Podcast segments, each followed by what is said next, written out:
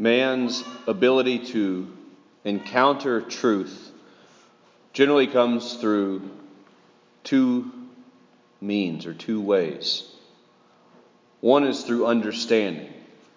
That's the use of our reason to discursively understand those things in the world, those created realities, and those things that are invisible, like angels and miracles, to understand what truth is. The other means by which we mostly understand truth is through authority, aided by our reason and understanding and experience. We submit ourselves to the authority of another when they are considered masters or doctors of a certain subject. It's why we give degrees to people. It's why people go to school. It's why we trust medical doctors, because they went to school to know what they were talking about. It's why we trust professors to speak on subjects that they're talking about. But in the first century, there wasn't a school system that awarded P H Ds. In fact, for the most part, the most learned people were overwhelmingly religious people or those who studied law. And yet the truth was expected and accepted by the people of the first century and for many centuries prior to that and after that, not because somebody obtained a degree, but simply because of the authority with which they spoke or the clarity and logic with which they reasoned. Now, Saint Paul is certainly no exception to the rule of both authority and understanding. And you and I, dear brothers and sisters, listen to Saint Paul almost day after day, and certainly week after week, as we hear it read in the Mass. And yet, have any of us tried to discredit him and say, well, you know, he didn't go to the best university in Jerusalem? No, we accept his authority. Why? Because of what he preached and how he lived. But also because, if you read the bulk of the New Testament, you realize Saint Paul wrote most of it. And what he didn't write, he featured in prominently, save the Gospels themselves. The reason I bring this up is because the Transfiguration, in many ways, defies both authority and learning. The authority of God is unquestioned. God said, "This is my beloved Son. Listen to him." And yet, as skeptics as we are, we don't necessarily want to accept that. And our Lord knows that. And so in the life of Christ and in the teachings of Christ, we see all that authority of God's word supported by the reasons he gives. And in today's letter of Saint Paul to the Philippians, we see this dynamic interacting. We accept that Paul speaks boastfully at times in his letters. He says, "Be imitators of me, as I am an imitator of Christ." That's a pretty bold statement to say that you're worthy of being imitated. Yet Paul does not back down in that encouragement. And he says today, "Observe Those, who's, those who conduct themselves according to the model you have in us." And so Paul supports his authority through the virtues that he lives.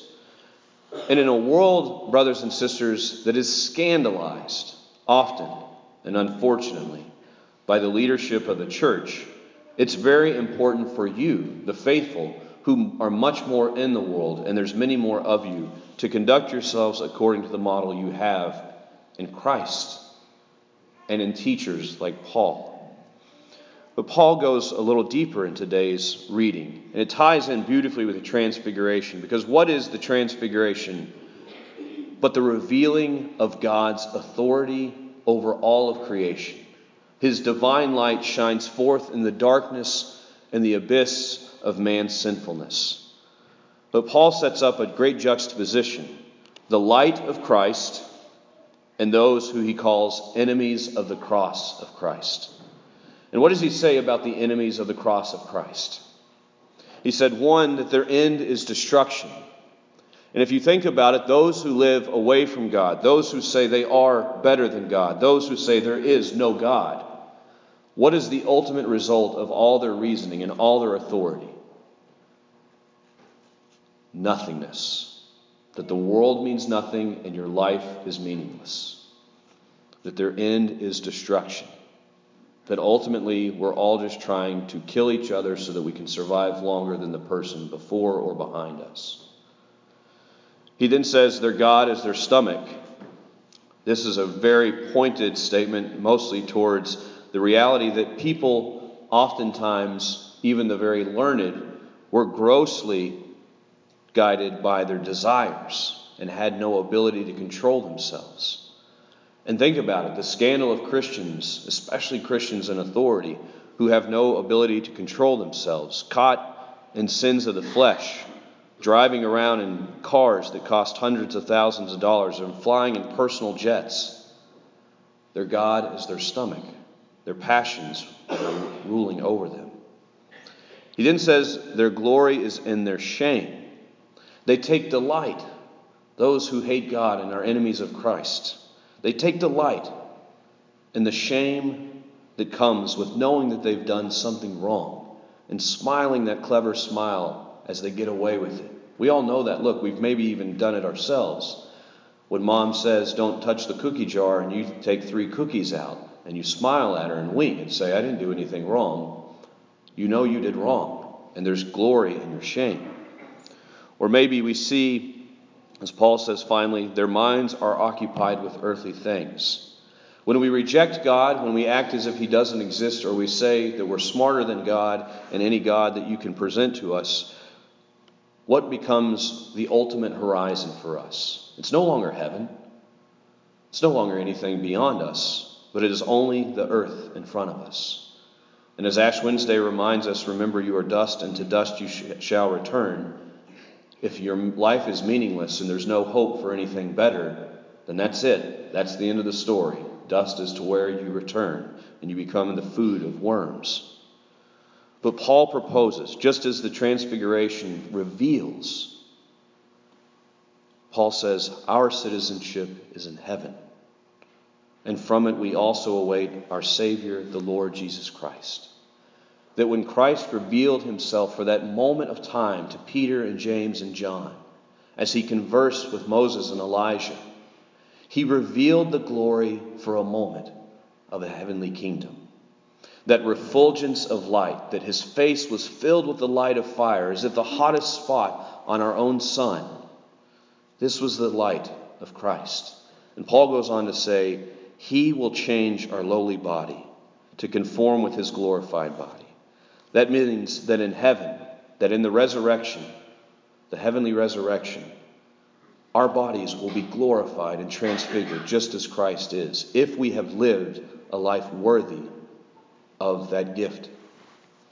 He says the power that enables him to bring all things into subjection to himself is the authority of Christ to have dominion over all creation, all that is visible and invisible. And if we live as if Christ truly has that authority, it means he has the ability to overcome all sin, all destruction, all division. So if you are wearied with those things, if you're wearied with the world, if you're wearied with that destructive relationship, if you're wearied with the division in your relationships with your friends and your family, if you're wearied from living a life of sin and meaninglessness, as Lent always gives us that beautiful reminder, return, that is, repent. Turn away from the world that offers you nothing, and turn to the life of God that offers you abundance.